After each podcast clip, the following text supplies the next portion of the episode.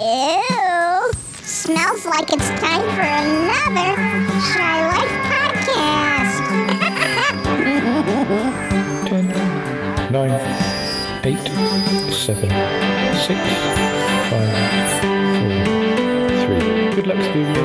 Oh, it's the Shy Life podcast. Oh, there's going to be some drama ahead. All I wanted was a pie, and then I hatched out with an egg. Okay, bring the mic over. He's ready to record. Hello. It's the quiet ones you've got to watch, you know. Is it metaphorical? Is it deep? Is it deep? Good boy. He said all that shy is right. Blimey, Governor. It's the Shy Life Podcast. Hello, Paul.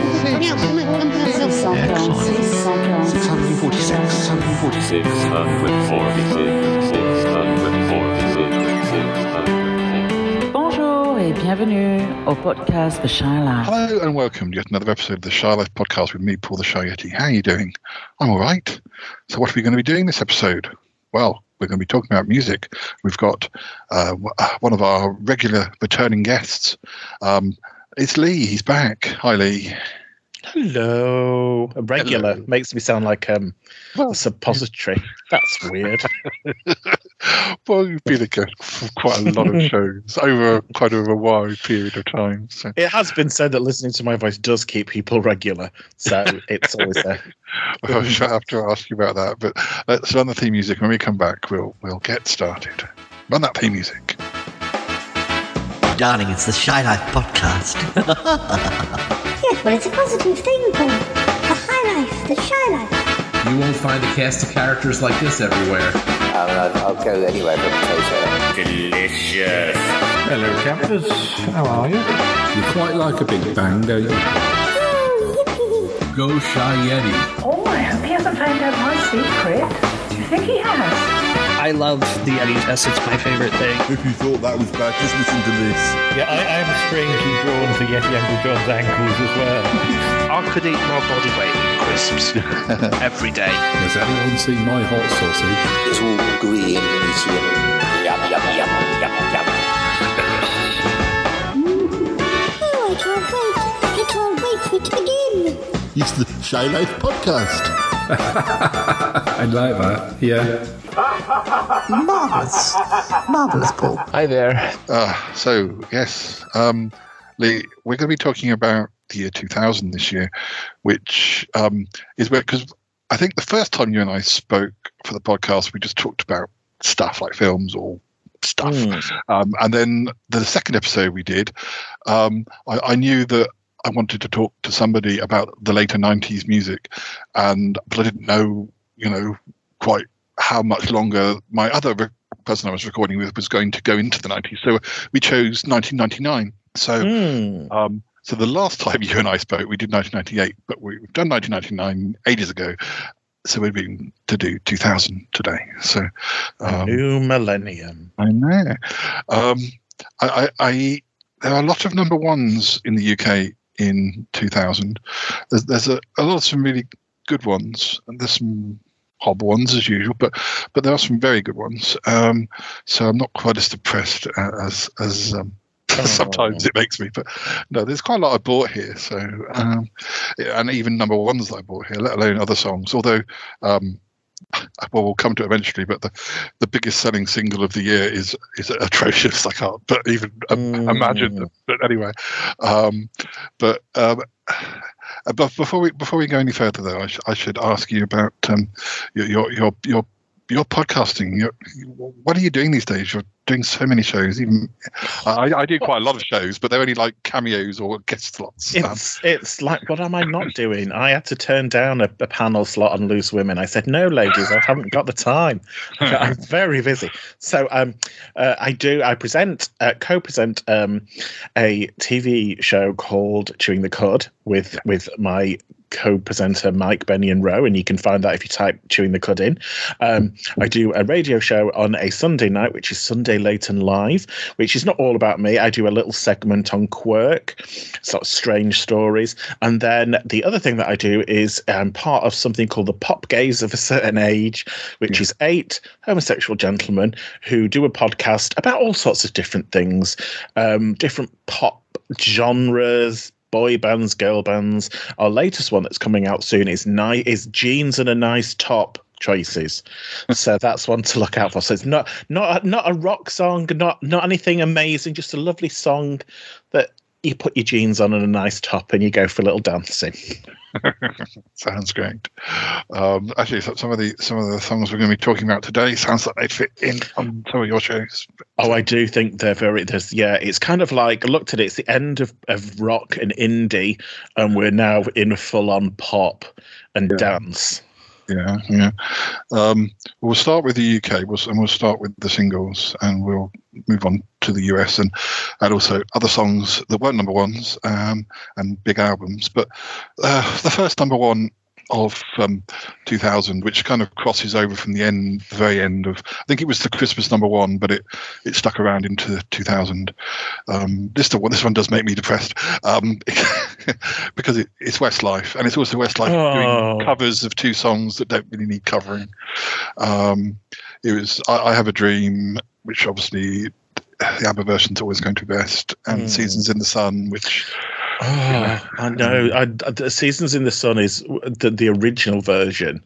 was one of the first songs that I ever kind of had as a child. Although it had come out decades before I was born. It was on like a compilation tape or something like that. It is a weird song. It's about somebody sort of dying, isn't it? And kind of, yeah. I think I liked it more when I was a child than I do now. I think I remember quite liking it when I was a teenager, or when I was kind of exploring 70s music. But now it just seems weird and strange. And it's actually one of the longest number ones of the year. So there's so many of them are like just 1 week or 2 weeks. I think three. 3 weeks, I think. 3 weeks, I think, is the next biggest. This was 4 weeks, but I guess one of those weeks was 1999. But was that song? Was the ABBA track off the back of the ABBA Mania TV show? I'm not sure. I might have a look. I have a feeling it was part of that. It was where lots of pop acts of the time did cover versions of ABBA songs, and it was like a TV show. So you had people like Bewitched covering stuff, and Steps, and S Club 7. But I think there was people like Madness and The Cause and Culture Club were covering songs as well. Yeah, it doesn't. I've clicked on the Wikipedia link, and it doesn't really excuse that. Does sound familiar, but it doesn't really give it a reason. It says it was included on their second album. It doesn't really give that as an excuse, but I think you're right. There was something like that around then. But moving on, the next number one is kind of weird in its own way. It's the Manic Street Preachers for 1 week with. Now, I get this is I could be a north-south thing, or actually an east-west. Who knows? Because it's the masses against. Is it the masses against the classes, or is it the masses against the classes, or is it the masses against the classes?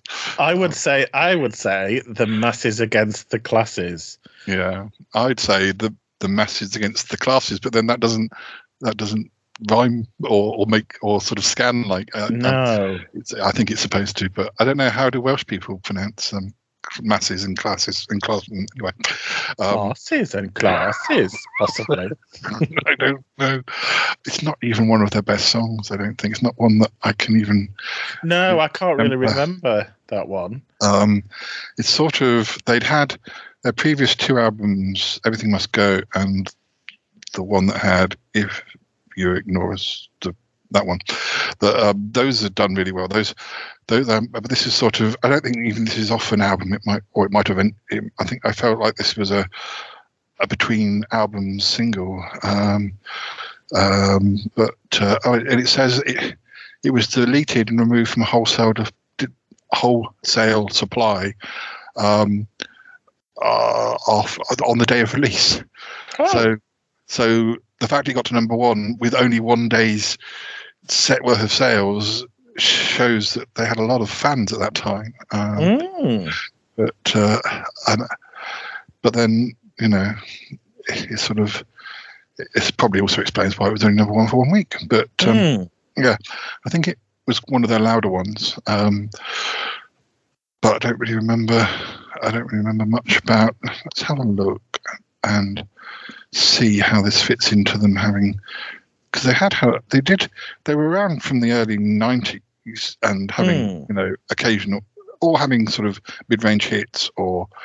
But then they after about '96, they really did sort of start having like runs of they became like a stadium band, didn't they? Of kind of selling out huge stadiums that tied in with their albums. Sort of around before Britpop and during Britpop, their singles were just doing like mid-teens or even mid-20s, with the occasional. Well, their biggest hit had been the theme from MASH, which I think they just did for a covers album. But then. Design for Life was number 2. Everything Must Go was number 5. Kevin Carter 9. Australia 7. If You Tolerate This, Your Children Will Be Next 1. And then a load more top 10 hits. And in fact, they were still having top 10 hits up until about 2007. They did have a lot of. I think their last top 10 hit was one of my favourite ones. Your Love Alone Is Not Enough, which they did with.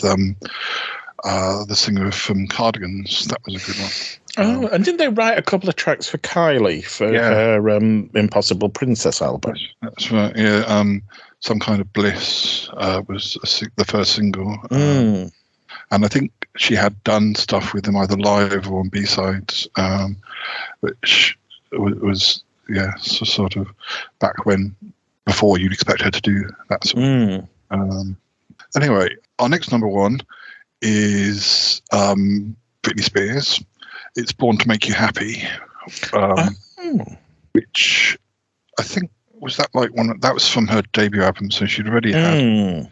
Because I think I always feel like she started being successful sort of slightly earlier in the 90s than she actually was. I think it was only really 99 that she started having, with Baby One More Time and all that sort of thing. But in my head, I feel like it was more like 97, 98. But no. So this is still sort of when virtually everything she did was going to number one. And I don't mind Born to Make You Happy. I think of all of the American sort of Sean Tuesdays, the lady singers, I don't know what you want to call of this era, Britney's definitely my favourite. So, and I pretty much followed her, and I don't think I was buying albums by her at this stage. I was buying, I might have bought singles, or at least watched her on CD UK and kind of. I like this one. Yeah, they were good. I think the lead single from each of her albums was very kind of not novelty, but it was kind of then the subsequent singles were less sort of obvious choices. I don't really know about sort of album tracks from this period. I around the sort of Blackout Circus period in the later noughties, I did know album tracks and even B-sides, but it took a while. It's like with Kylie. I'm a big Kylie fan, but I don't think I've ever listened to I don't think I've ever really listened much to her Stockhaven Waterman albums. I sort of, and the same with Madonna really. I never really got into Madonna until A Ray of Light as far as albums were concerned. And then I did, throughout all the noughties, really get into that. I think it might have been because I was buying sort of indie stuff that I did like singles, so I bought singles, but I wasn't really thinking, oh, well, the albums aren't probably very good sort of thing. And I've never really corrected that.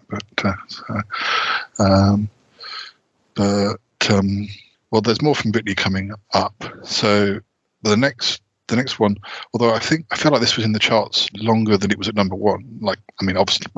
Obviously, but I feel like it was in the charts quite well. It was Gabrielle with Rise. It was number one for 2 weeks. That I feel like that was from a film or no?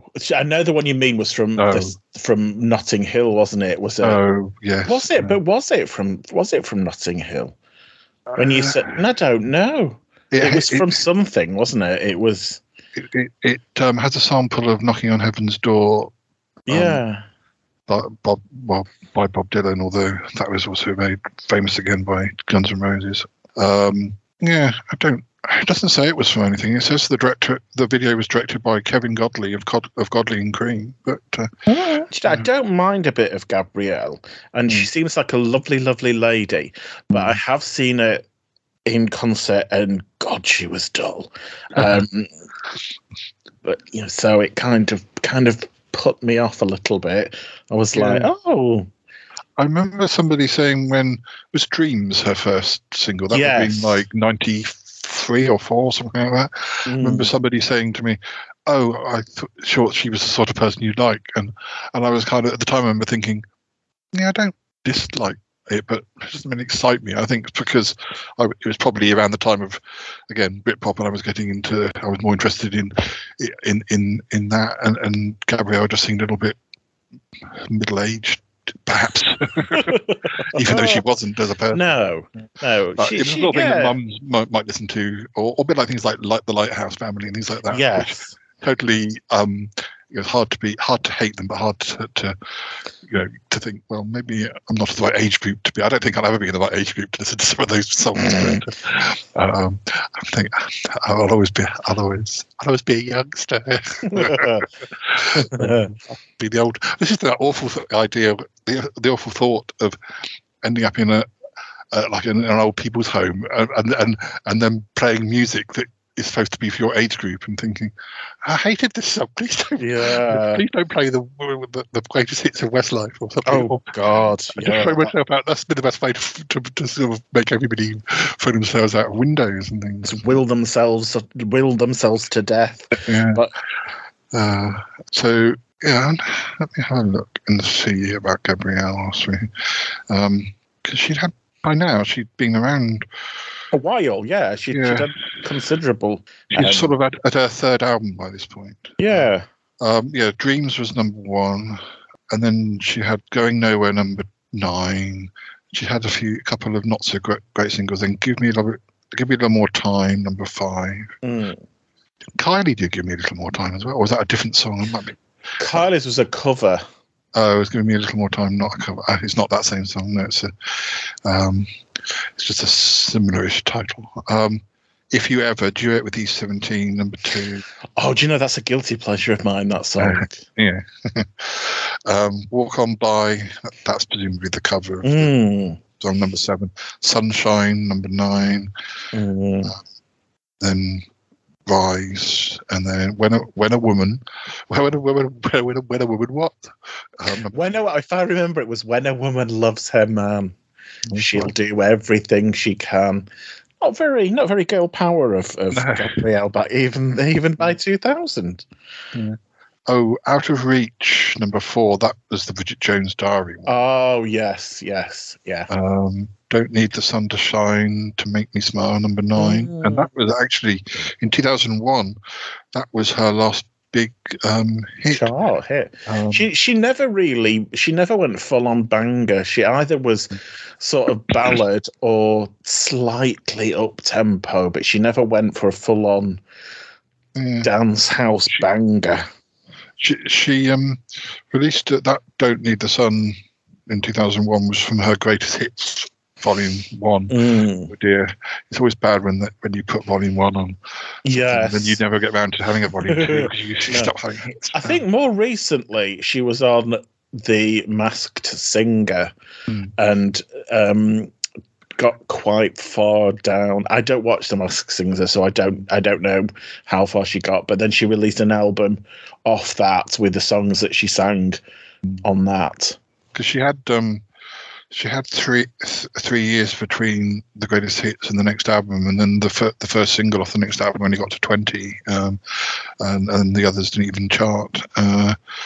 But she's probably one of these people who still has, as you say, sort of album place. Yeah, her albums still do okay. She had an album, that Play to Win album, which had that number 20 single. The album got to number 10, the next album got to number 11, and her last two albums in 2018 and 2021 got to 7, and the last most recent one in 2021 got to number 4. So good for her. Just moved into being an albums act, really, I suppose. Yes. But then that did happen to a lot of people in the noughties at different stages. And if it didn't in the noughties, then it did by the teens. But okay, well, let's go.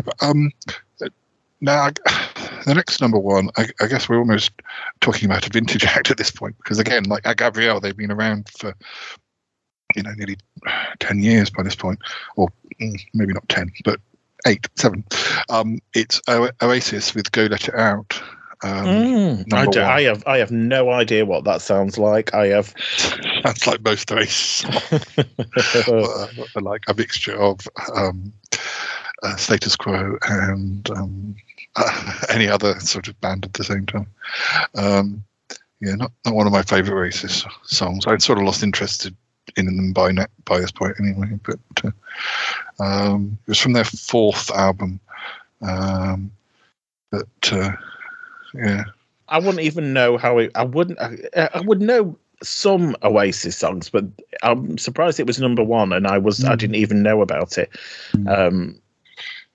Only for 1 week, but then that's pretty much part of the course for this year. But the next one you'll definitely know. It was one that was there for 2 weeks, and it was Pure Shores by All Saints. A classic. Yeah, that's a definite classic. Now that was from the Beach, wasn't it? The Leonardo DiCaprio. Yeah, which I think I enjoyed that film, but I think it got slated a bit. I can't remember why. Just it looked very pretty anyway. Because it was based on a book, wasn't it? It was based on a novel. And it was very much because like young people used to go to Goa and those kind of places to like have these hedonistic gap years. Yeah. But the video was strange because it wasn't. Although they intercut scenes from the film, the actual action with the group was in a freezing cold beach at night in the middle of England somewhere. Did they already hate each other by this point? I can't remember. Or were they getting towards hating each other? But I think they were okay. I think they were kind of laughing a bit because the Spice Girls had imploded and they were still going. Yeah. So, yeah. It was the one that was produced by William Orbit, who'd done Ray of Light for Madonna as well. Yes. Because did you ever see the movie with, was it 3 of the All Saints? There was a thriller. I've got on DVD. I really like it. It's probably a bit of a... Is it like a crime, like a gangster type thing? Yeah. Yes.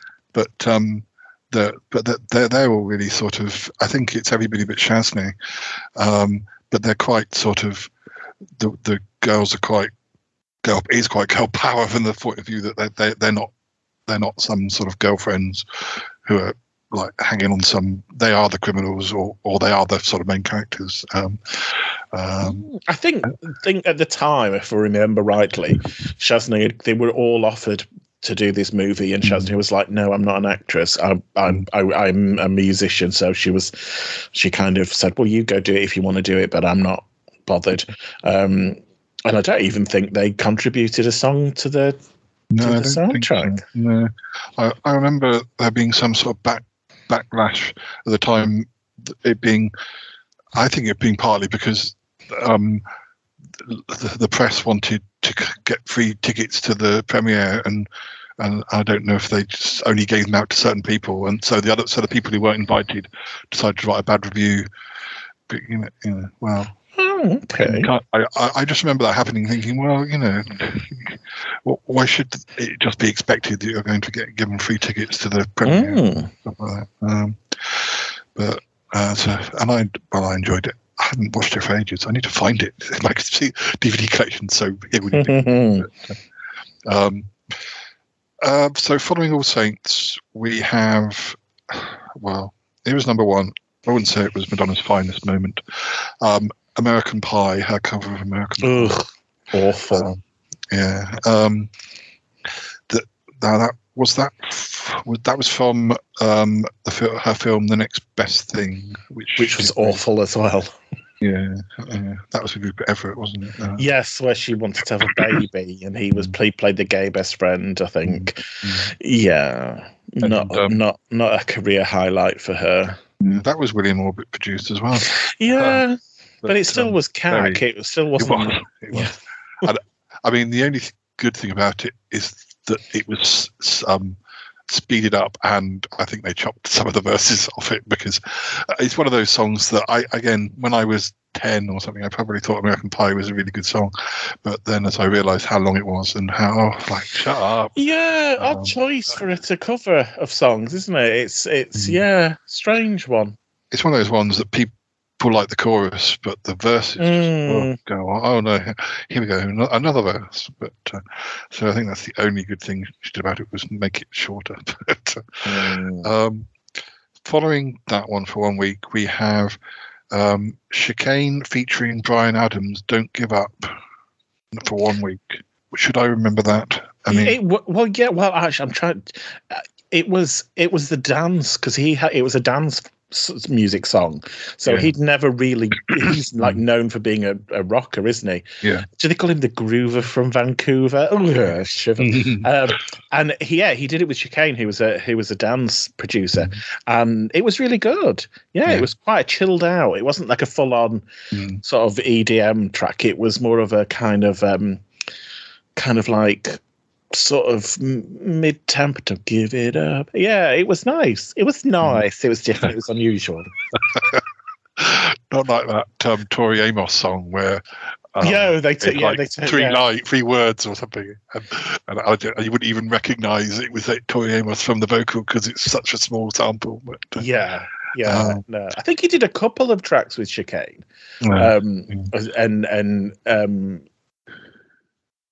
they were quite successful, I think. He did very well off that that massive number one. It could have gone the other way, and he could have been like, people never wanted to hear from him again. But he had quite a lot of hits, because he'd had.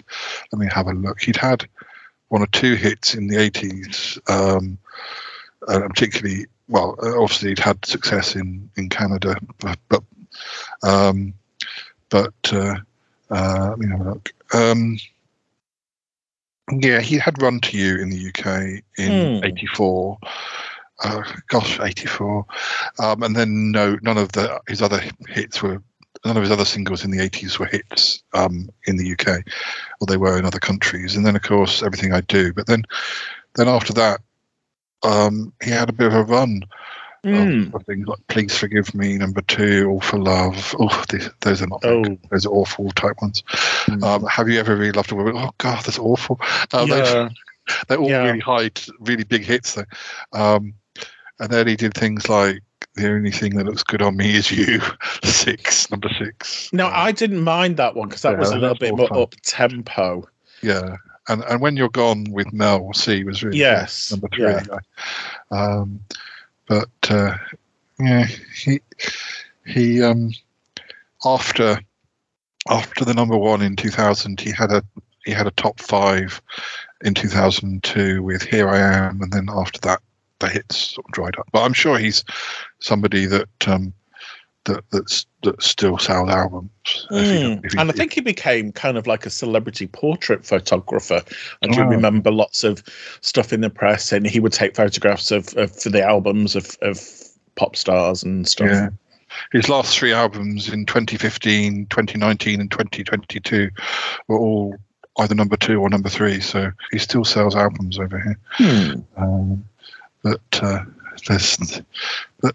been around a long time now. Right, let's go back to the charts.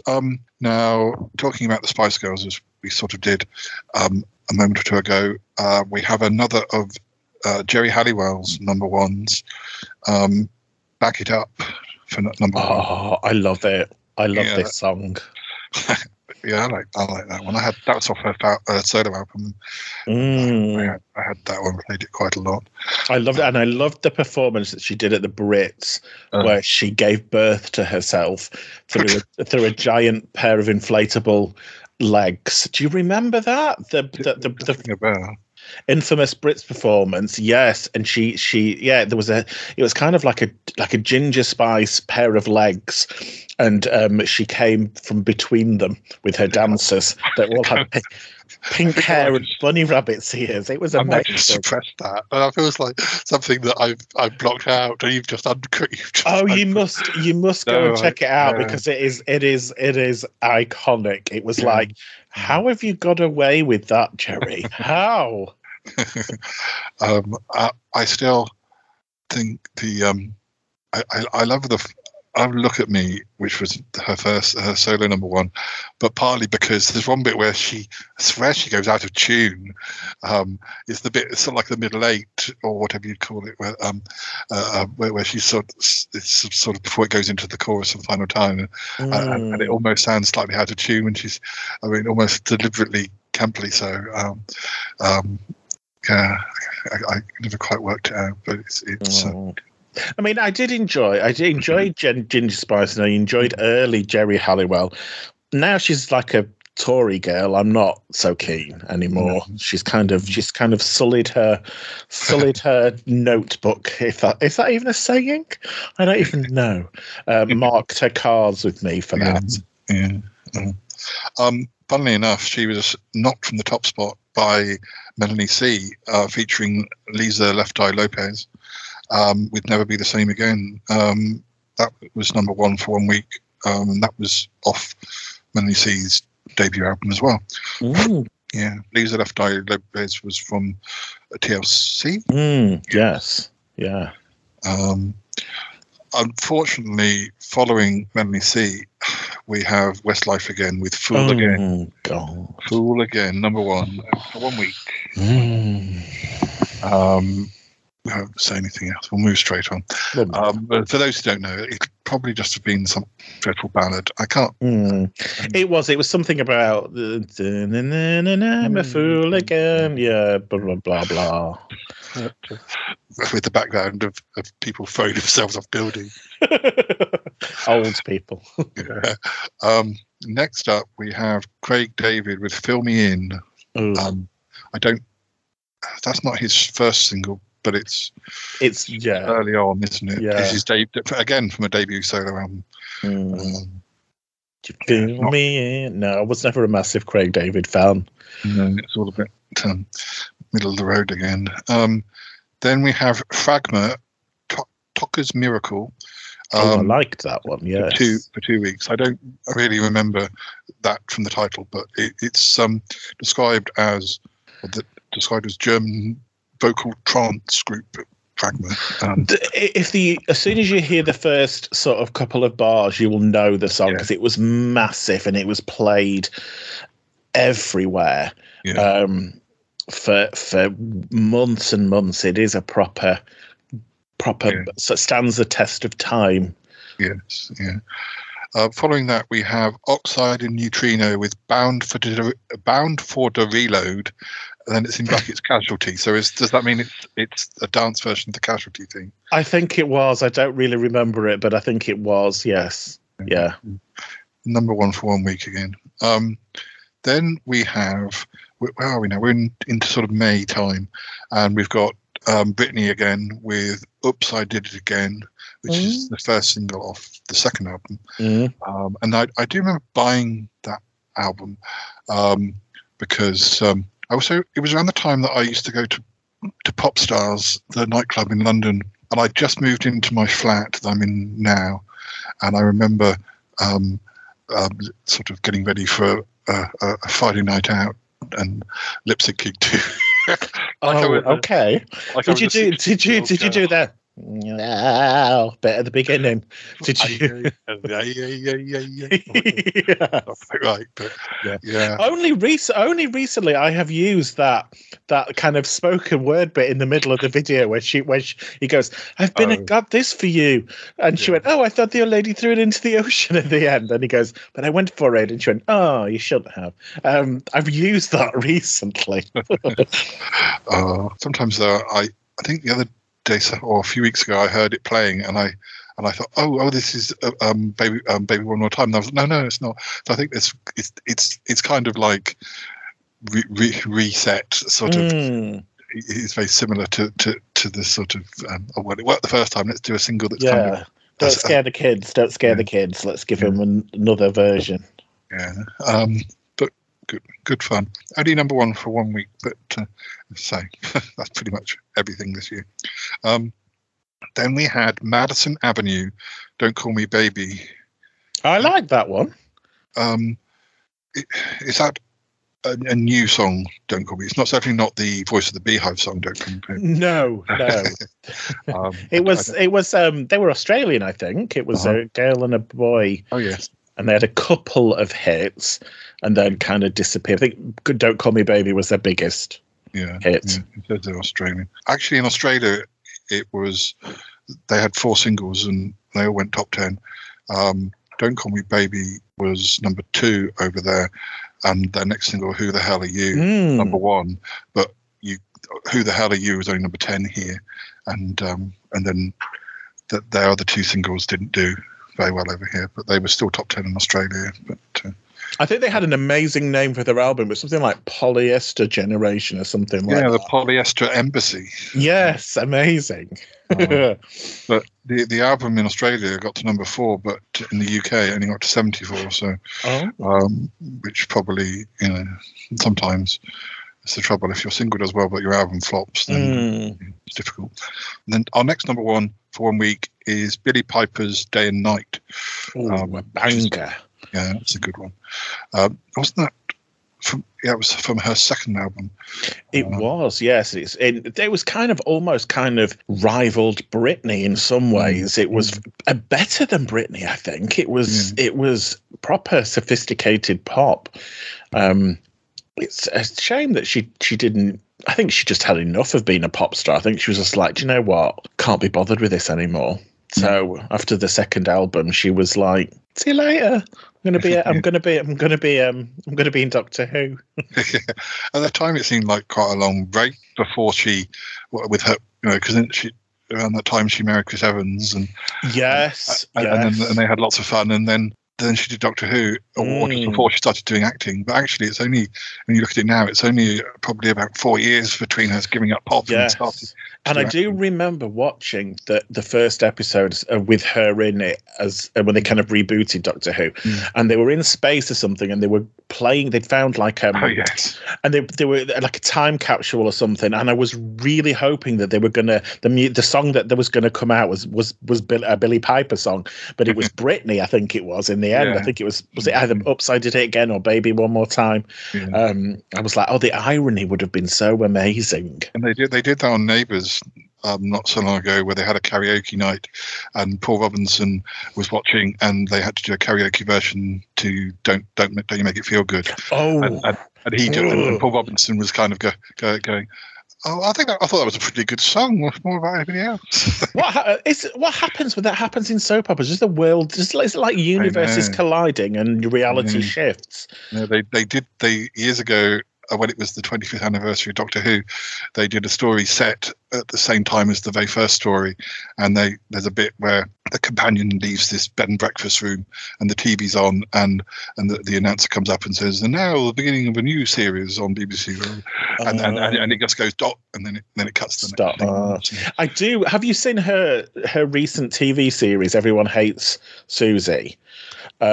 Which is really good, and it parodies her sort of life as a pop star. So she plays this kind of woman who was found fame in a reality TV show, and had a massive hit single, and then kind of things slipped after that. The fame slipped away. It's hilarious. It's really, really good. I saw the first season, but I don't think I have the same TV things now to see the second season. But... Oh, the second season is good. And yeah, it's quite surreal as well. At some point, you're like thinking, going, what? Isn't it done the same by the same person she did Diary of a Cool Girl with? Or, I think so. Yes. I recently rewatched the whole of that because I couldn't remember if I'd seen every episode, and I enjoyed that. So moving on from Billy, we have Sonique. It feels so good. Actually, that was 3 weeks, which is massive for those times. It wasn't. Yeah. And yet I can't really remember it from. She was a DJ, wasn't she? And she sort of dabbled in music, shaved head, very tall, a unique voice, kind of a very. And I think that she only had that hit, and then another one, which was, I think it was I Put a Spell on You, and then I think she disappeared. Yeah, I've clicked on her Wikipedia page, and there's a picture of her at some award ceremony in 2017. So presumably, her career has continued elsewhere. But Sky was a single. That was the follow-up. That was number 2, and I Put a Spell on You, number 8. So she had 3 top 10 hits, but she has released singles like a lot ever since that haven't sort of charted. But presumably somebody likes her if she's getting invited to Big Gun. Apparently, I didn't know. She came to public attention as a member of the dance band S Express during. She did. Yes, I do remember that. Yeah. Next single is by Black Legend, You See the Trouble with Me, number one for 1 week. I have no recollection of this whatsoever. You See the Trouble in Me it's a song by Barry White, so I guess it's some sort of remix, or I don't know if Barry's voice is still on it, or it says they're an Italian musical group. The vocals were re-recorded, but was it a dance song? Yes, I think so. Yeah. Probably recognise it if I heard it. Now, we mentioned her earlier, and this was her big comeback. We've got Kylie with Spinning Around. Oh yes, back to pop. Yes, she's forever grateful that I lent her those hot pants. Did she ever give them you back? No, not whatever. Bitch. It's okay. I don't mind. It's Kylie. I forgive her anything. But yeah, this was a real. Even though, well, I think it helped that Can't Get You Out of My Head was the next big single. It was the first single off the album that followed that. So she had a double whammy of sort of. And if I remember rightly, I think this was originally written by Paula Abdul for Paula Abdul to make a comeback in the States, but for whatever reason she didn't, and then gave it to Kylie, as you do. And then she just had hit after hit after hit for years. She did, yeah. Probably 10 years, but probably of sort of top 10 hits. I think that's why those gold hot pants have been put into kind of like store in a special storage in a museum in Australia with a lot of her outfits, because if they ever fall to pieces, that's the end of Kylie. It'll just she'll just cease to exist. I watched a documentary quite recently about her Aphrodite tour from about 2010. That was an interesting. I've never been to a big Kylie show. Have you not? But I think a massive stadium one would I'd either be crying all the time, or I'd just be too overwhelmed. But I did see her at a small venue doing B-sides. Oh, the Anti tour. Yeah, that was really good. I wanted to do that, but I just didn't get. Yeah, the best Kylie concert I've ever been, because I've done the big arena tours that she's done, but the best one I did was a couple of years ago when she did like these summer concerts going around the UK to like race courses and country houses and stuff, and she did basically like a greatest hit show, and it was amazing. She genuinely can sing. People knock her, but she genuinely can sing, and she genuinely does put on a bloody good show. A bloody good show. I always make sure I get the DVDs of her tours, because it's almost like another good way of seeing it, because you know there's so much going on, and at least you get to see it close up. Yeah, and she knows that, unlike others, Madonna, that people want to hear the hits. They don't necessarily want to hear a whole heap of new stuff, experimental guff.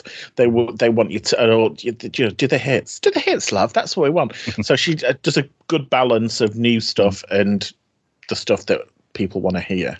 I really wish more people. I mean, it's a shame in a way that I kind of hope that the pandemic situation, where she particularly and Dua Lipa did TV specials, which I thought that was a really good way of.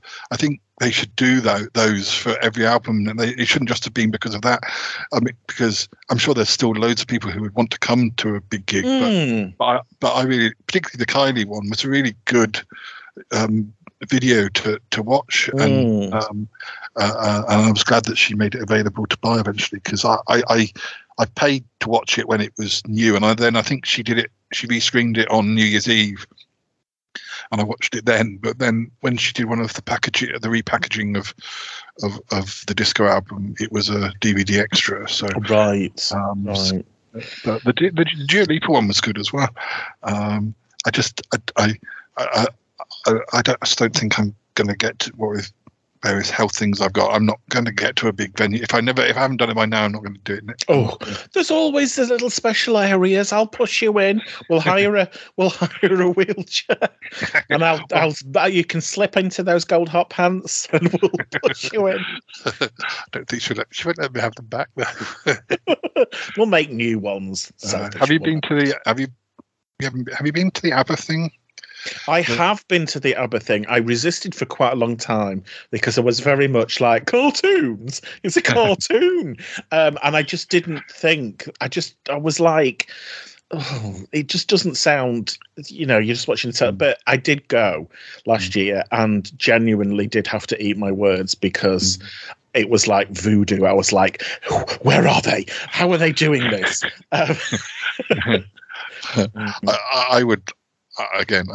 haven't, but I want to. But I need to be wheeled in or something. I had poo-pooed it all the way through and was going. Yeah, what happens if have they got all the pen drives ready? Is there a separate one for each member of the band to stick in? But when it started, I was like, oh my god. Literally, they could be here. I got a little bit emotional, and I'm like, "Say, well, it's just pixels, Lee. Why are you getting so upset?" But it genuinely is done so well that you suspend belief, It's one of those things that you kind of. I've had friends that have gone 2 or 3 times. I don't think I'd go again. I'd only go again so that I could go right to the front and see if I could stick my hand through them just to see how they do it. Because genuinely, you're going, how have they done that? And even when the sort of like the song finishes and the lights go down, you can still see them on stage turning round, and it's weird. If you touch them, though, it'd probably be like that AHA video. You'd suddenly become pixelated. Oh, or just burn your hand, burn the flesh away. There'd be nothing left. Gosh, we've still got so many number ones to do. We better continue. The next one is Eminem, The Real Slim Shady, for one week. This must have been the year that he started, was it? Yeah, that was his first one, wasn't it? That was his first single, was it? Yeah. I don't mind a bit of Eminem every now and again, This was kind of like, you know, when it was very sort of novelty rap, wasn't it, that he did a beginning with the a bit cartoony before he went a little bit darker. It says it's from his third album, but I'm not sure if that's because his first two weren't big. Or, at least, okay. I don't know. Now I'm here, I suppose we can find out. Really don't want to spend this much time on Eminem, but never mind. It looks like he had two albums. UK. Oh, My Name Is in 1999. Oh, okay, right. So that was My Name Is. Yeah, My Name My Is. Name Is. The two singles from the second album did top 10, but this was his first number one. And his following Eminem, we have the Cause, the beautiful Cause, with Breathless number one. I loved that song. That was a Eurovision song, if ever there was one. It even the ending was so Eurovision, it was unbelievable. That should have been the Eurovision song. It again, I sort of would like perhaps the odd Cause song, but I never sort of bought. There's a song called "Come On, Come On" by Sheryl Crow, where one of the Cause sort of, I don't know if it's an actual official duet or whether she's just doing the la la la harmonies and stuff, but that's probably my favourite Cause song. Not Cause song, but. Following that, we have Ronan Keating, Life is a Roller Coaster for 1 week. Nice. I think that was more upbeat one, I feel like. It was. And I think it was written by, I'm going to say, the guy that was in the New Radicals. Yeah. It had been intended for the second New Radicals album, but there never was a second New Radicals album. Then we have Five and Queen, We Will Rock You. Again, a pointless remake cover version, really, wasn't it? It was more probably an exercise for Queen just to get more hits, or find different ways of doing things, but nothing very exciting. Then we have Craig David again with 7 Days. Wasn't that his first one? Was that the one where on a Monday I went to the chip shop on a Tuesday? Well, it's the second single from his debut, but I think it's probably because I'd say that was the one that previous one we mentioned was his. I didn't realise that was his debut single, but Fill Me In. But yeah, that's 7 Days is the one that got a lot parodied and Following that for 1 week, we have Robbie Williams, Rock DJ. I don't mind it. I'm not mad at that one. Is that the one where he's stripping off his skin? Oh, yes. He peels all his flesh off and then starts throwing his organs at models as they go round on roller skates. Yeah. Yes. I kind of like that video because you get to see his hairy chest, and then he starts pulling his skin off. Yeah, and then I think in the end he's just a bloody skeleton with pants. Yeah, sort of, goes beyond erotic to horrifying. To a snuff film. I quite like Robbie, and I even kind of liked him after his period of being, I probably quite liked him after he was less popular, or he was suddenly like when he worked with Stephen Din Duffy and stuff like that. Yes, Rude Box, a very underrated album. Yes, it is. Then we have Melanie C again, I Turn to You. That must be about her fourth or fifth single off that album by this point. I think this was the one that they remixed and turned it into a massive sort of like a Beatha-style dance banger. Yeah. Hex Hector or something like that had a remix with it, yes. Mm. Yes, we're in August by now, so we're sort of talking about Ibiza discos and discos. Ibiza discos! Ibiza discotheques! I read Mel C's autobiography last year. That was quite good. Is it interesting? I don't know if I find. Yeah, it was. She was quite nice to us, the readers. She was quite encouraging of us as well. She was. Oh, that's good. She was not. I liked her when I've heard her on podcasts. She seems quite sweet. I'd take her for a coffee.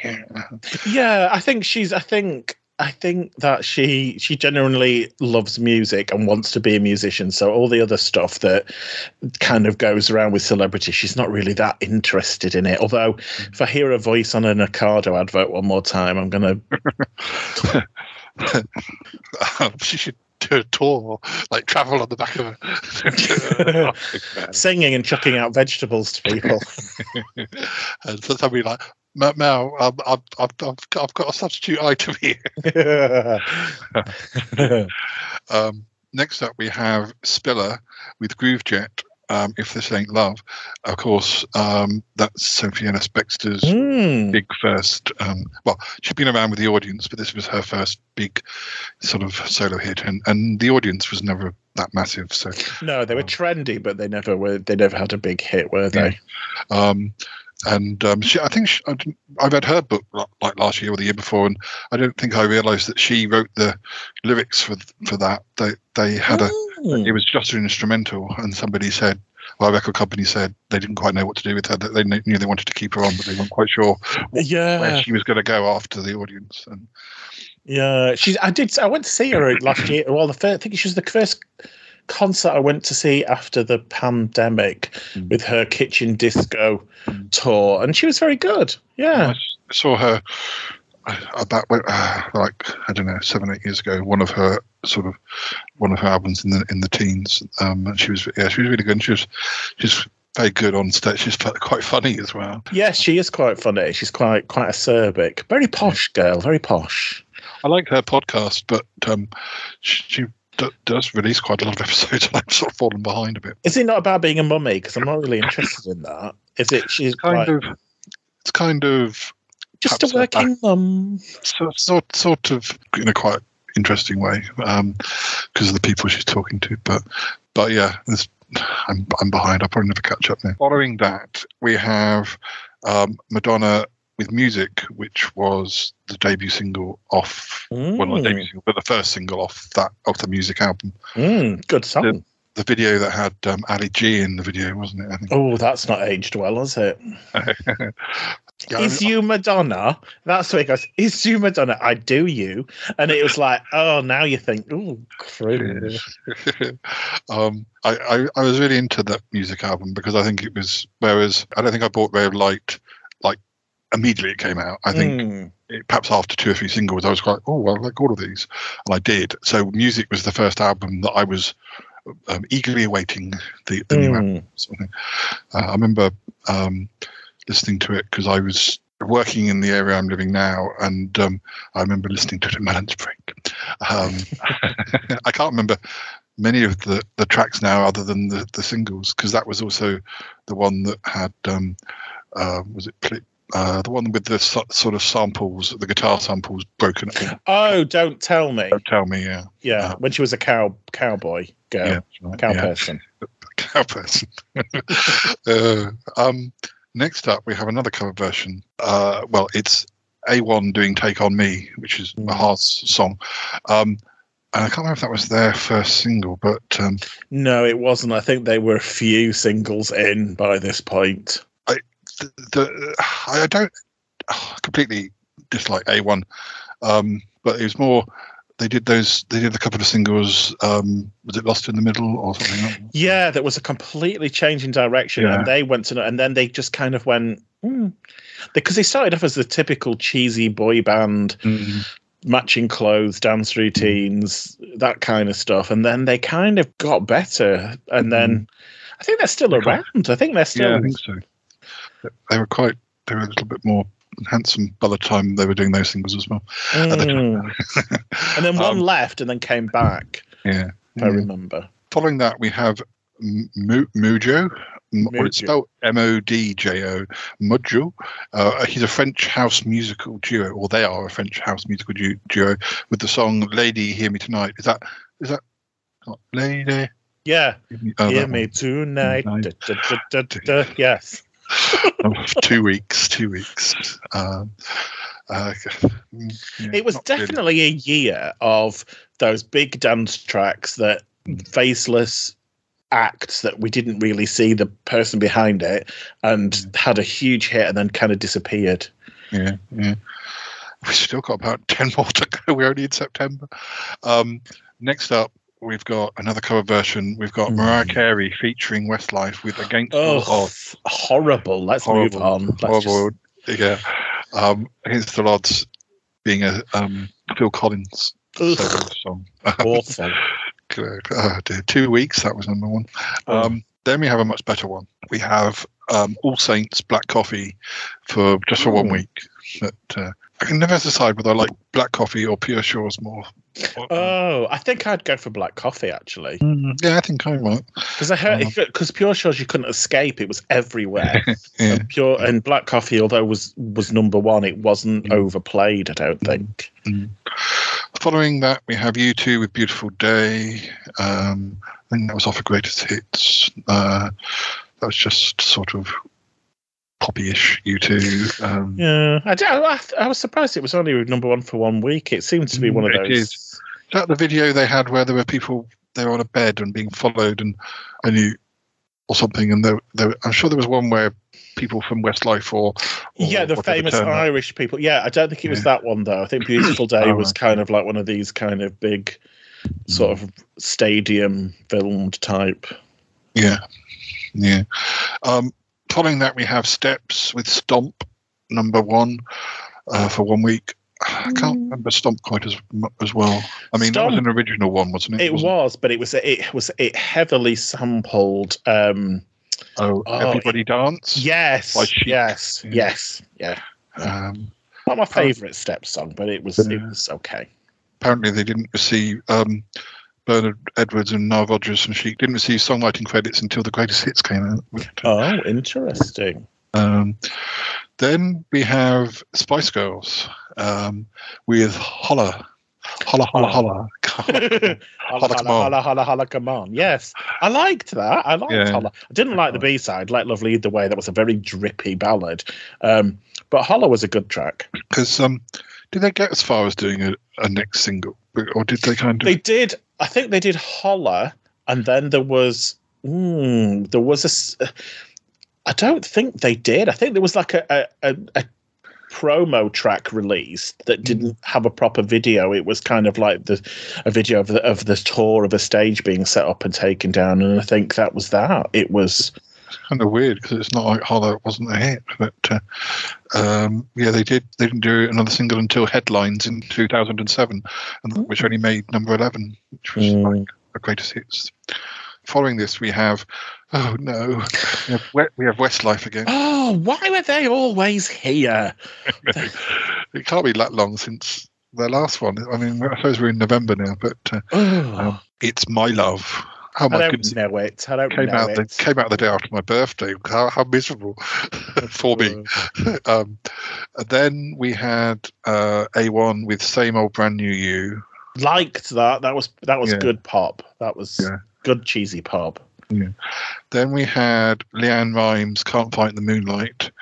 I liked that. That was only number one for me, but I think was that from Coyote Ugly? It was, yes. Yeah, and it had about 1 million different mixes for everything. There was like a country mix, there was a salsa mix, there was all sorts of mixes. So it was kind of one of those where you just picked the one you liked the most. Mm-hmm. Now around this time, I went to Las Vegas with a friend of mine, where we were supposed to be going for a wedding, and the wedding never took place, but we still had our tickets, so we went, and we. Because we were there, we wouldn't have chosen really to have gone there. We did a lot of people watching, a lot of wandering around casinos and shops, and I definitely remember sort of that being big, and also the next number one, Destiny's Child, Independent Women Part 1. Was that from Charlie's Angels? Yes, yeah. Oh, the women. I don't know. Question. We used to because I definitely, that's another one I think of when I think of CD UK, and there were various songs at this time that Callum and I used to make silly lyrics to, and I think one of the silly lyrics we did for this one was all the women doing swimming for you.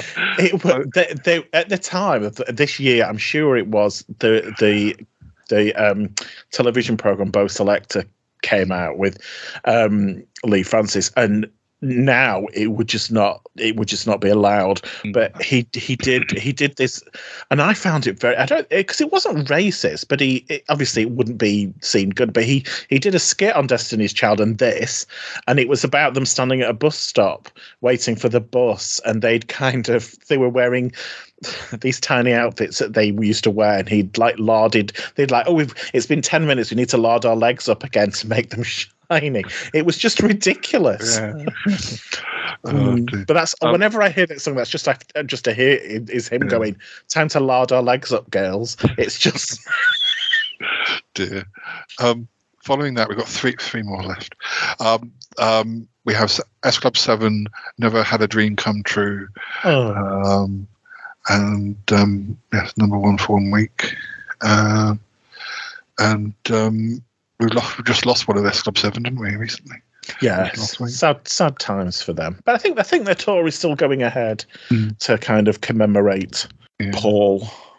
Following that, we have Eminem again with really it's probably was a bigger song for the person that was sampled from it. It's Stan, which had Dido's chorus. I mean, it's probably the only time I kind of quite liked an Eminem song. I kind of liked the story. I mean, it wasn't a very nice story, but it was kind of it was a bit more creative and interesting than a lot of rap can be. And I'm surprised it was. I thought for some reason it was at number one for a lot longer than a week. And I don't suppose there's a lot of difference between like a Gabrielle and a Dido, but I did sort of quite like Dido as far as them being a bit middle of the road. But I did kind of get into Dido for a while. She was nice. She had nice songs, and she had nice hair, and she was just nice. Didn't she come from like a dance band originally? Like yeah. I want to say the one that had the song that was "We Get No Sleep." But I can't remember. Yeah. It was funny. Sometimes, you know, people release singles, and I'm kind of like, yeah, that's okay. And then they release one single, and it just, oh, I really like this one. And I think it was, she did a single called Hunter, I think, off her first album, which only got to number 17. It wasn't as big as the other songs that she released up to that point. But something about that one, I really liked her, and then I sort of, I was a bit the same with Robin. She'd had her number one hits and things, and quite high singles, and she's on about her fourth single, and she did one called "Who's That Girl?" And suddenly I was like, oh, I really like this one, and I hadn't really cared less about the ones before that, and then I eventually did like a lot of Robin, and that and the next album I was really into her, but it's funny, it's not always the can take a while sometimes. Now, right, the last number one in the UK of 2000 is Bob the Builder, Can We Fix It? For 3 weeks. 3 weeks. Now, the bad news is not only was it number one for 3 weeks, but in our list of biggest selling singles of 2000, the biggest selling single of the year is "Can We Fix It" by Bob the Builder. Was it one of the last kind of novelty songs that happened? But then, yeah, we've had that sausage roll people since then, haven't we? So. The second highest single was "Pure Shores," and that sold 685,000 compared to 853,000 for Bob the Builder. But I guess there's a lot of kids out there. But the power of a kids' TV show back then. Most of the number one singles sort of inhabit the top 20 or 25, because there was a lot of number ones. I'm just trying to see any other big hits that, you know, some years you get songs that were number two or but that which are almost as big. So other songs that weren't number one which were big include "Who Let the Dogs Out" by Bar Harmon, number two. Yeah. and then Reach by S Club 7, which I was surprised wasn't a number one. And then Out of Your Mind, True Steppers, Dane Bowers, and Victoria Beckham. Of course, that was the one that was. That went up against Groovejet. Yes. Yeah. Yeah. We also this year we had the emergence of Anastasia with "I'm Out of Love," which became the song for all reality TV singing shows entrants to sing, regardless of whether you were male or female. And the Thong Song by Cisco. Moving Too Fast, Artful Dodger featuring. Oh no, that isn't. Wasn't Craig David associated with Artful Dodger? Craig David came out with the Artful Dodger first with Rewind, when the crowd say Bow Selector. Yeah, that one. Yeah, that's how Bow Selector. And what else have we got? We've got a bit of Samantha Mumba in there. She had a big hit, but didn't get to number one. That was a Gotta Tell Ya by Samantha Mumba, where she kind of was jumping on buildings and running down roads and stuff. Kind of a bit Terminator in a pink basque, I think. Let's see about albums before we go over to America. So very quickly, number one albums, we've got Come On Over by Shania Twain. That was 2 weeks. We've got The Man Who by Travis. That was number one for 5 weeks. We got Rise by Gabrielle, Standing on the Shoulder of Giants by Oasis for a week, then the Man Who by Travis again. I think that had been big in 99 as well. That was I didn't mind Travis. They were a little bit more melodic than some of the other indie type bands. Yeah, I was kind of thought when Coldplay came along, they kind of still did less good songs than Travis, and yet somehow did. Sort of stole their place in the charts a bit, but then we've got Santana, Supernatural, Moby Play for about 5 weeks. We've got Tom Jones, Reload. That was the album where he did lots of covers. And Tom Jones and all that. Oh well, no, that was Catatonia. But he did do a song with. Oh, he did Burning Down the House. That's what. Yes, with the Cardigans, and then he did one. Yeah. Didn't he do one with Stereophonics? Yeah. Yes. Yeah. Then Whitney the Greatest Hits for 2 weeks. Oh, I loved that album. That was the one where she was. The front cover was her kind of drilling her gold discs to the wall. And there was two CDs. There was like the Slow Down CD, which was the ballads. And then there was the Heat Up CD, which was all the up-tempo stuff. And hadn't George Michael done something very similar with his? Yeah, he'd done the same thing, yeah. Then we got Crush by Bon Jovi for a week, Reload by Tom Jones again, Seven by S Club 7 for a week, The Marshall Mathers EP, The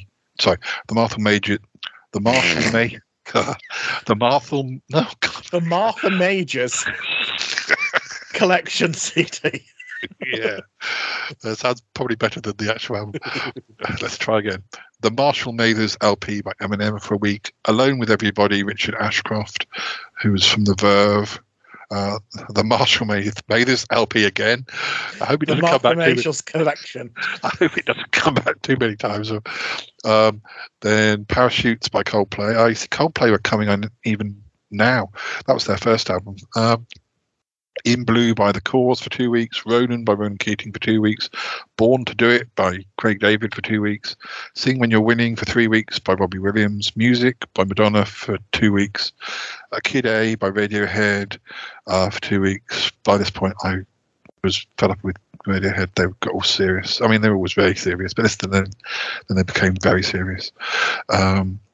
Saints and Sinners by All Saints for a week. The Greatest Hits by Texas for a week. All That You Can't Leave Behind by U2 for a week. Coast to Coast by Westlife. And then for 6 weeks, The Beatles, which was a compilation album. But it was, I think it was supposed to be all their number ones. And did it have, if I remember, didn't it have a song that they'd like discovered in the archives or something that they kind of polished up a bit and released? I think they did that more in the mid 90s because they did sort of reform for some They did a load of albums where they took outtakes and did things, and there were a couple of new tracks that they mucked. I don't think there's anything, although one of those may have got to number 1, so it might have been on that number 1's album. But right, we need to jump over very quickly to America. So let's see. Number 1's, yes. So the first number 1 in America in 2000 was Smooth, Santana featuring Rob Thomas. Okay. Then we've got What a Girl Wants by Christina Aguilera for 2 weeks. I like that one. Yeah. What a girl wants, what a girl needs. I'm available for recording contracts if anyone's listening. So, yeah. The next number 1, I kind of don't even remember this one at all. It's I Knew I Loved You by Savage Garden. Now, I knew I loved you before I killed you. No, it was, that wasn't the line, but it was similar to that. Yeah, don't feel like that. I wonder where did that? They got to number 10 in the because I just remember the one about the moon and back and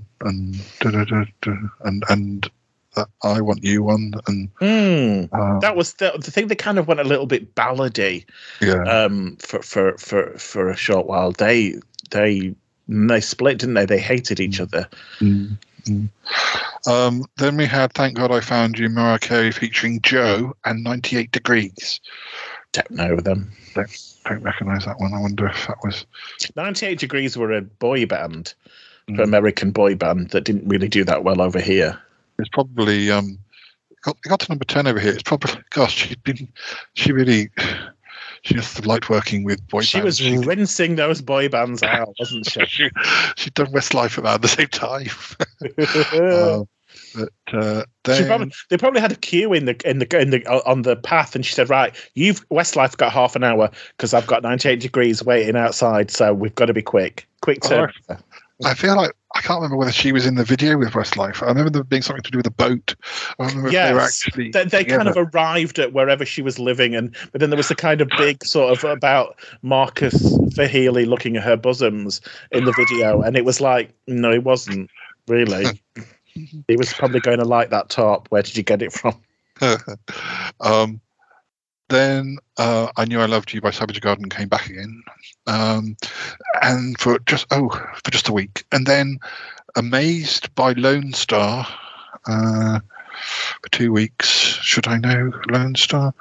Should I know Amazed? I don't know that group. They look like another boy band. I'm surprised Mariah Carey's not working with them. They got to number 21 at home, so which might explain why we don't remember it. Then Say My Name by Destiny's Child for 3 weeks.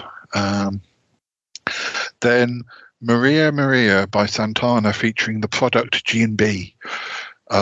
Now, that was number 1 for 1, 2, 3, 4, 5, 6, 7, 8, 9, 10 weeks. Wow. Very different from the situation back home. Was it even a hit in the UK? Number 6. So, oh, okay. But probably not for as many weeks as that. Then we had Try Again by Aaliyah. Oh, that one, like that. Try again. Try again. Yeah. What was the one she did? Was it about Rock the Boat? Was it Rock the Boat? Or something about the boat? That one, yeah. Wasn't that her last single? Yeah, that was really died. Good. Yeah. That was really good. Then Be With You by Enrique Iglesias for 3 weeks. Everything You Want by Vertical Horizon for 1 week. They look like they're a boy band as well. Well, apparently they're an American alternative rock band, but actually from the photo, yes, they look like a rather rough boy band. So I can understand them being a rock band rather than a boy band. I wouldn't have thought that was a hit here, but I might be wrong. Let me have a quick look. Oh no, number 42. We were immune to their charms. Then we have Bent by Matchbox 20. They were also an alter. It's because I'm so old now. They all look like boy bands. Even the rock bands look like boy bands. Matchbox 20 looked like a boy band, but they're a rock band. It's a rock ballad. I'd sort of heard of Matchbox 20, but they were, yeah. That didn't even release that single over here anyway. So, I wonder what they were known for. Have a quick look. Why would I know them? UK. Don't know why I'd know them, because none of their sequels. No, none of their. I think they had a big album. Yeah, it must have been something like that, because all of their singles, they did do singles, but they were like either not in the top 40 or like number 36 being about the highest place. Definitely heard their name. Then we have It's Gonna Be Me by NSYNC. It's gonna be me. Is that how it sounded? Yeah. I never thought that NSYNC were as big in the UK as Backstreet Boys, but I think they were shorter lived than the Backstreet Boys, but they were. I think they equaled in sort of popularity, as in singles and. The Backstreet Boys always seem to be on CD UK. It's going to be we got to number 9 over here. So then we have Incomplete for 2 weeks by Cisco. Doesn't Really Matter by Janet. I presume that's Janet Jackson for 3 weeks. Mm-hmm. Doesn't really matter. Da, da, da, da, da. That was off the Nutty Professor or something. Then we have Music by Madonna for 4 weeks, and Come On Over Baby, All I Want Is You by Christina Aguilera, and with Arms Wide Open by Creed. They were very heavy rock, weren't they? Creed. I don't know whether that would have been a hit here. Number 13. So, I mean, that was back in the day when a band like them could be in the top 40 or could have a top 40 hit. But and then for the last 7 weeks, including that time when I was over in Vegas, it's Independent Women by Destiny's Child. From the film.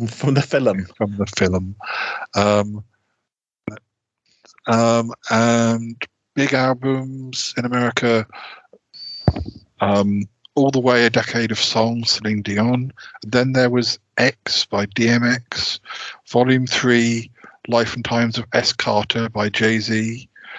I presume this is the right chart. They're like rap, aren't they? Rap, yeah. And R&B, hip-hop. Supernatural by Santana, Voodoo by D'Angelo, Supernatural by Santana again, No Strings Attached by NSYNC, Oops, I Did It Again by Britney Spears, The Marshall Mathers LP by Eminem, Now 4, County Grammar by Nelly, GOAT by LL Cool J, Music by Madonna, just for 1 week, Let's Get Ready by Mystical, Kid A by Radiohead, Rule 336 by Ja Rule, Chocolate Starfish and the Hot Dog Flavoured Water by Limp Bizkit. I remember that title. But, only because it's ridiculous.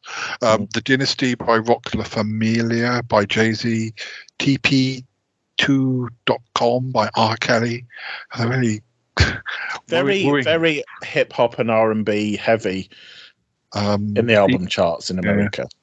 Yeah. One by the Beatles, Black and Blue by Backstreet Boys. I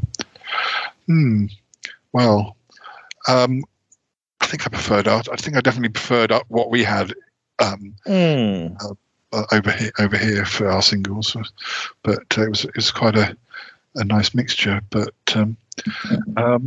we'll before we go, I shall give some hints about what's coming up in 2001. But for now, I'll say thank you very much, Lee. You're welcome. I'm going to lard my legs up. Yes, I think you should. Yeah. You know, I don't want to be critical, but they look like they're ashy. Terrible. They look like they need it. Anyway, good luck with all your shows, and we'll meet up again soon to do 2001. Can't wait. Okie dokie. Bye bye for now.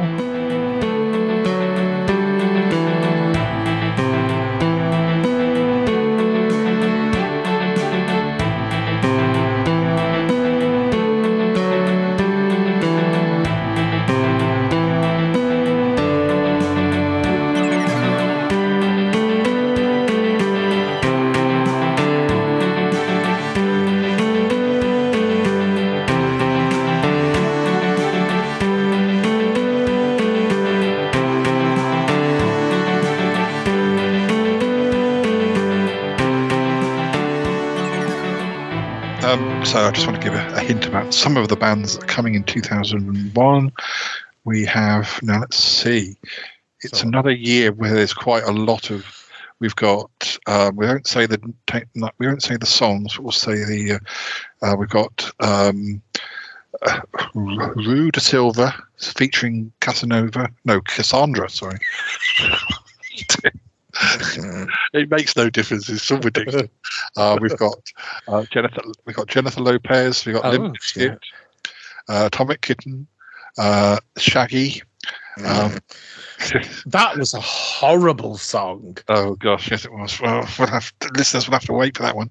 We can tell you though, we've got more Westlife. You'll be glad to know. We've got Hearsay. We've got Emma Bunton, Destiny's Child, S Club 7, Jerry Halliwell, DJ Pied Piper and the Master of Ceremonies. And we've got more Shaggy, Christine Aguilera again, Hearsay again, Roger Sanchez, Robbie Williams, Atomic Kitten, So Solid Crew, Five, Blue, Bob the Builder, DJ Otzi, Kylie, Afro Man, Westlife, Blue, S Club 7, Daniel Bedingfield, Robbie Williams. Daniel Bedingfield. Oh, so some of the. So I don't think it's as good a year as 2000, but some of those are okay. But I'm sure there'll be other things. It's very poppy. It is. It is very poppy and very sort of ex-girl band, boy band type shenanigans. I think I read somewhere that was it 2000 or 2001 was around the time of was that Pop Idol? Hearsay. They feature in 2001. Yeah, a couple of times. Yeah, and that they came from like before X Factor, but basically the same thing as X Factor. Yes, was it Pop Idol or Pop Idol? Pop Stars. They were both ringing a bell, but was it Pop Stars? The Rivals? I don't know. There were so many. Yeah. Were Hearsay pre Girls Aloud, or at the they were first, weren't they? Hearsay. Yes, yeah, because Girls Aloud are probably 2002 or 3. It was Hearsay and Liberty X. Those are the ones that came out of that year. You just sort of forget that Sugar Babes didn't come from. That you would think the Sugar Babes had come from a talent contest, but Sugar Babies weren't born until 2002, so they don't feature. No, they don't. But it's weird to think that there were still bands or pop bands that were created actually in the old style back in those days. Anyway, right, 2001 next time. Dum, dum, dum.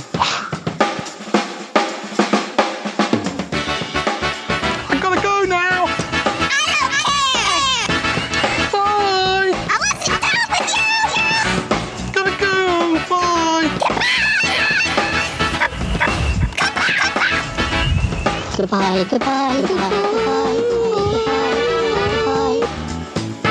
It's been good, but yeah, definitely time to come home now. Wow. Really? No kidding. Goodbye. Goodbye.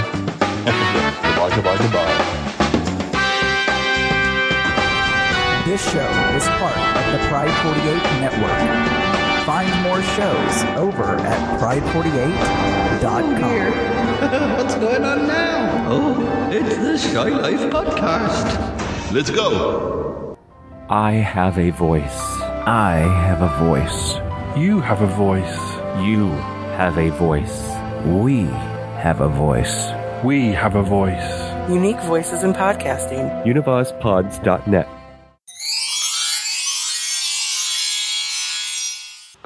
Why are we here, Cromarty? Well, we're here because we have to sing some songs from the year 2000. Oh, because Ick's not here. Yes, that's right. All right, then. What have we got? Well, we're not going to do I Have a Dream or Seasons in the Sun.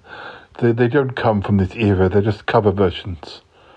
All right then. Manic Street Preachers, The Masses. I don't think I know that one. And no, I don't either. Oh, what about this one?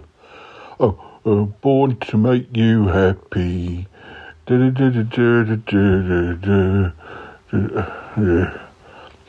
don't know that one so well. It's Britney Spears, yes? Yes. Go Let It Out. There's All Saints Pure Shores. No, I can't remember it. No, we can't do American Pie. Oh no, definitely not. Bag It Up. Bum. No, don't know that one. There's a ban on Westlife songs and Craig David songs. Oh dear, we're shooting through this year. Cromarty. There's the theme from Casualty. Let's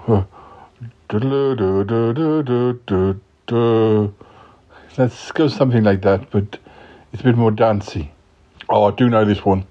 Go on then.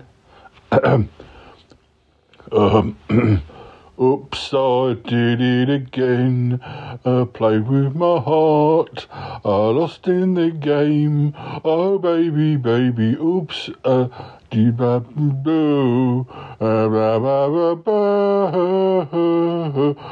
not that innocent. Oh, very good. Oh, yes, I do know that one. Oops, I Did It Again by Britney. Yeah. What about Billy Piper, Day and Night? Take me till it's alright. But today, oh dear. Oh, you were getting there. Oh, I know this one. All right. Yes. I'm spinning around, I lost in the game, oh baby it's game, oh dear, no, that's not right. Oh dear, you started with Spinning Around by Kylie Minogue and you turned into Oops I Did It Again, Oh dear, never mind. Well, what else have we got? Oh dear, I don't know half of these. There's a Queen cover, we can't do that. No, rock DJ.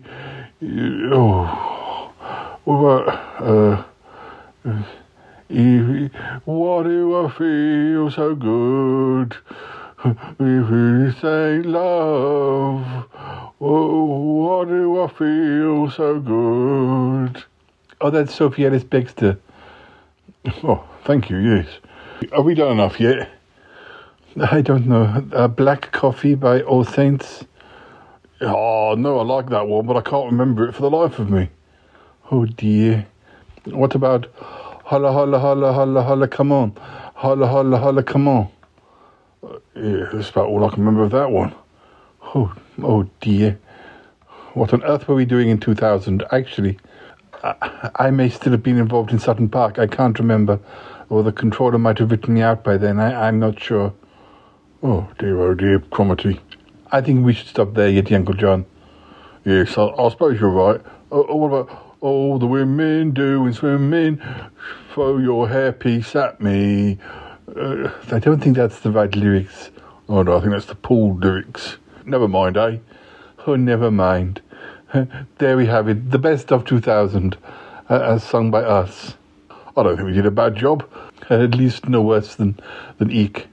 Oh, don't let me hear you say that. Oh, if only he could hear us. Oh, I hope we hear from him soon. Yeah, me too. I miss that silly alien. Yes. Oh, I miss him as well. He ain't all that shy. No. I've met him. You're flabbergasted. Kitty, kitty, dearie. Kitty, kitty, kitty. Oh, I love Dee Dee. 646.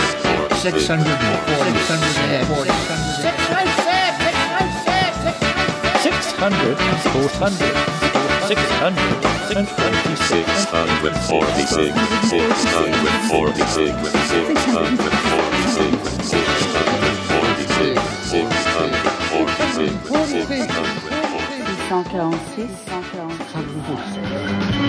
my God, is this show over with yet?